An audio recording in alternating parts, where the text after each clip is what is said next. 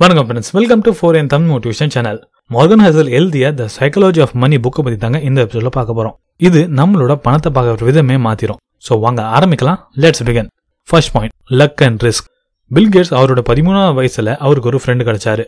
பால் Alan அவங்க ரெண்டு பேரும் கம்ப்யூட்டர்ல ரொம்பவே ஆர்வமா இருந்ததுனால அவங்க ரெண்டு பேரும் ஃப்ரெண்ட்ஸ் ஆகிட்டாங்க. அந்த டைம்ல எல்லா ஸ்கூல்லையும் கம்ப்யூட்டர் இருக்காது. ஈவன் காலேஜ்ல கூட இருக்கிறது டவுட் தான். பட் லேக் சைட் ஸ்கூல் அந்த டைம்ல கம்ப்யூட்டர் மேல இன்வெஸ்ட் பண்ணாங்க. சொல்ல போனா நைன்டீன் சிக்ஸ்டி எயிட்ல முன்னூத்தி மூணு மில்லியன் பசங்க ஹை ஸ்கூல் போறதுக்கு வயசுல இருந்தாங்க. அதுல எயிட்டீன் மில்லியன் பசங்க யூஎஸ்ல இருந்தாங்க. அண்ட் அதுல இருபத்தி ஏழாயிரம் பசங்க வாஷிங்டன்ல இருந்தாங்க. அண்ட் அதுல ஒரு லட்சம் பேர் சீட்டல் ஏரியால இருந்தாங்க. அண்ட் அதுல முந்நூறு பசங்க தாங்க லேக் ஸ்கேட் ஸ்கூல்ல படிச்சாங்க. ஸோ நைன்டீன் சிக்ஸ்டி எயிட்ல முன்னூத்தி மூணு மில்லியன் பசங்கள் இருந்து வெறும் முந்நூறு பசங்களுக்கு தான் கம்ப்யூட்டர்ல வேலை செய்யறதுக்கான ஆப்பர்ச்சுனிட்டி கிடச்சிது. அப்படின்னா one in million opportunity and அந்த முந்நூறு பேர்ல பில்கெட்ஸ் ஒன்று அண்ட் பில்கேட்ஸ் ஒரு ஸ்பீச்சில் சொல்லியிருக்காரு தட் அந்த லேக் சைட் ஸ்கூல் இல்லைன்னா இன்னைக்கு மைக்ரோசாஃப்ட் இருந்திருக்காது நம்மள மோஸ்ட் ஆஃப் த பீப்புளுக்கு கேட் ஏமாஸ் பத்தி தெரிஞ்சிருக்காது. அவரும் அந்த முந்நூறு பேர்ல ஒருத்தர் தான் அண்ட் அவரு பில்லோட ஃப்ரெண்டு அண்ட் அவரு மேக்ஸ்ல செம்ம டாப்பர் ஒரு வாட்டி ஸ்கூல்ல ஒரு ப்ராப்ளம் வந்துச்சு. தட் பசங்க அவங்களுக்கு பிடிச்ச மாதிரி கிளாஸ் அட்டன் பண்ணலாம்னு சொல்லிட்டாங்க.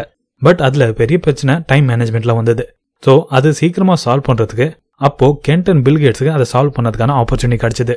அண்ட் அவங்க அதுக்காக ஒரு ப்ரோக்ராமை கண்டுபிடிச்சாங்க. அண்ட் அது சக்ஸஸ்ஃபுல்லாக ஆச்சு. அதுக்கப்புறம் அவங்க ரெண்டு பேரும் ஃபோனில் அந்த ப்ராஜெக்ட் விஷயமா பல நேரம் ஃபோனில் பேசிகிட்டே இருப்பாங்களாம். அண்ட் பில்கேட் சொல்கிறாரு இன்னைக்கும் அந்த ஃபோன் நம்பர் அவருக்கு ஞாபகம் இருக்குன்னு. ஸோ இவ்வளோ நடந்ததுக்கு அப்புறம் கூட கென்ட்டோட பேர் மைக்ரோசாஃப்டில் ஏன் வரல?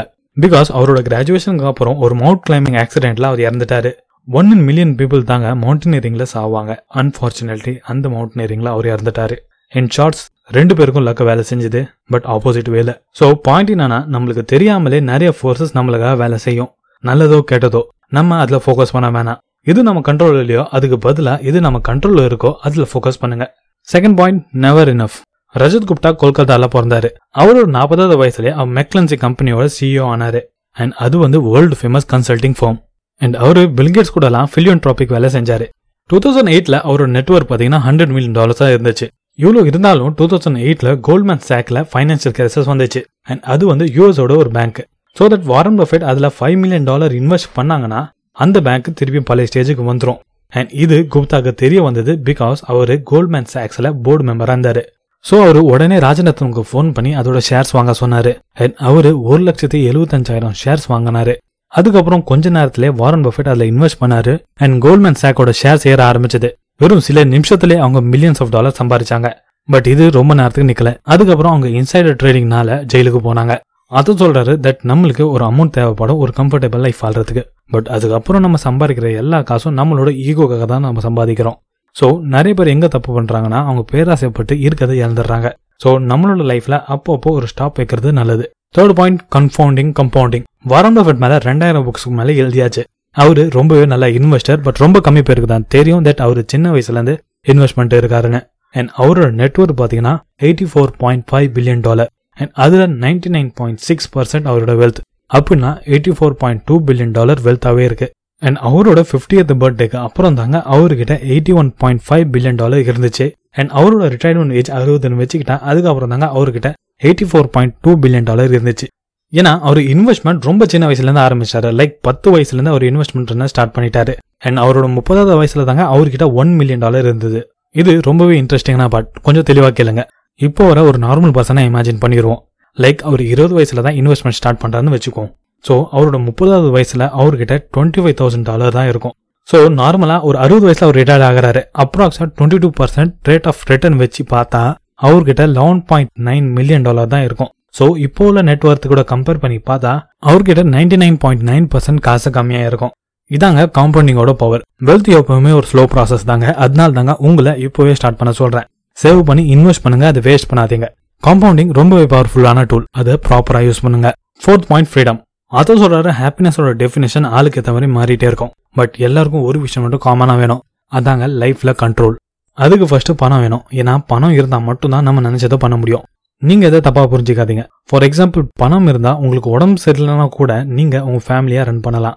ஆர் நினைச்ச வெக்கேஷனுக்கு போகலாம் நம்மளுக்கு பணம் ஃப்ரீடம் தரும். ஸோ தட் நம்மளுக்கு பிடிச்ச லைஃபை நம்ம வாழலாம். அண்ட் இதாங்க நம்மளோட அல்டிமேட் கோலாக இருக்கணும். சும்மா ஷோ ஆஃப் பண்ணி காரில் போகிறது ரிச் கிடையாதுங்க. நம்மளோட லைஃபோட கண்ட்ரோல் நம்ம கையில் இருக்கணும். அண்ட் இதை ஃபைனான்சியல் ஃப்ரீடம் கூட சொல்லுவாங்க. Fifth point save money imagine பண்ணுங்க தட் நம்ம ரெண்டு பேருக்கும் நெட்ஒர்க் சேம் இருக்கு அண்ட் நீங்கள் என்னோட ரொம்பவே பெட்டரான இன்வெஸ்டர் நான் ஆனுவலில் எயிட் பர்சன்ட் ரிட்டர்ன் எடுக்கிறேன்னா நீங்கள் டுவெல் பர்சன்ட் எடுக்கிறீங்க. பட் நான் பணத்தை கொஞ்சம் பெட்டரா மேனேஜ் பண்ணுறேன் அண்ட் கம்மியாக செலவு பண்ணுறேன் அண்ட் நீங்கள் உங்களோட ஆசட்ஸ் ஏற ஏற நீங்கள் அதுக்கேற்ற மாதிரி செலவு பண்ணிட்டு இருக்கீங்க. எண்ட்ல பாத்தீங்கன்னா என்கிட்ட நிறைய வெல்த் இருக்கும் கம்பேர்ட் டு உங்ககிட்ட. இன்வெஸ்ட்மெண்ட்ல சேவிங் ரொம்பவே பெரிய மேஜர் ரோல் ப்ளே பண்ணுது. அது சொல்றது தட் நம்ம எப்போ சேவிங் பண்ண ஸ்டார்ட் பண்ணுவோம்னா எப்போ நம்மளுக்கு தெளிவா புரியுமோ தட் இதான் நம்மளோட தேவைன்னு தெரிஞ்சுக்கிட்டா அப்போதாங்க நம்மளோட ரியல் சேவிங் ஸ்டார்ட் ஆகும். Six point wealth is that money which you don't see author ஒரு ஹோட்டல்ல வேலை செஞ்சுட்டு இருக்கும்போது டெய்லி அங்க ஒரு பையன் போர்ஸ்ல வந்து இறங்குவானா?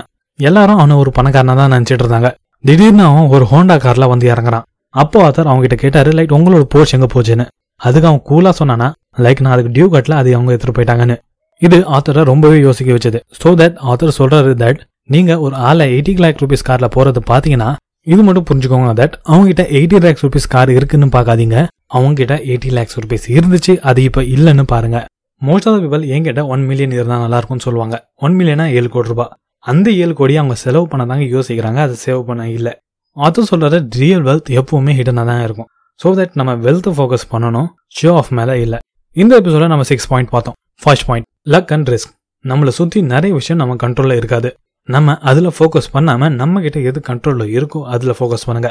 செகண்ட் பாயிண்ட் நெவர் இனஃப் இதில் நம்ம ரஜித் குப்தாவோட ஸ்டோரி பார்த்தோம். ஸோ தட் அவர்கிட்ட எழுநூறு கோடி இருந்து கூட அது அவருக்கு பத்தல.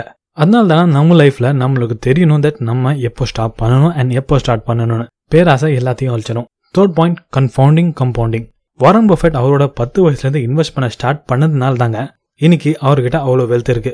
ஸோ லா ஆஃப் கம்பவுண்டிங் பவரை புரிஞ்சுக்கோங்க அண்ட் இப்போவே இன்வெஸ்ட் பண்ண ஸ்டார்ட் பண்ணுங்க சேவ் பண்ணி. ஃபோர்த் பாயிண்ட் ஃப்ரீடம் இதில் பணம் சம்பாதிக்கோட அல்டிமேட் கோல் வந்து நம்மளுக்கு அது ஃப்ரீடம் தரணும். அண்ட் அதுக்காக மட்டும் தாங்க நம்ம பணம் சம்பாதிக்கணும்.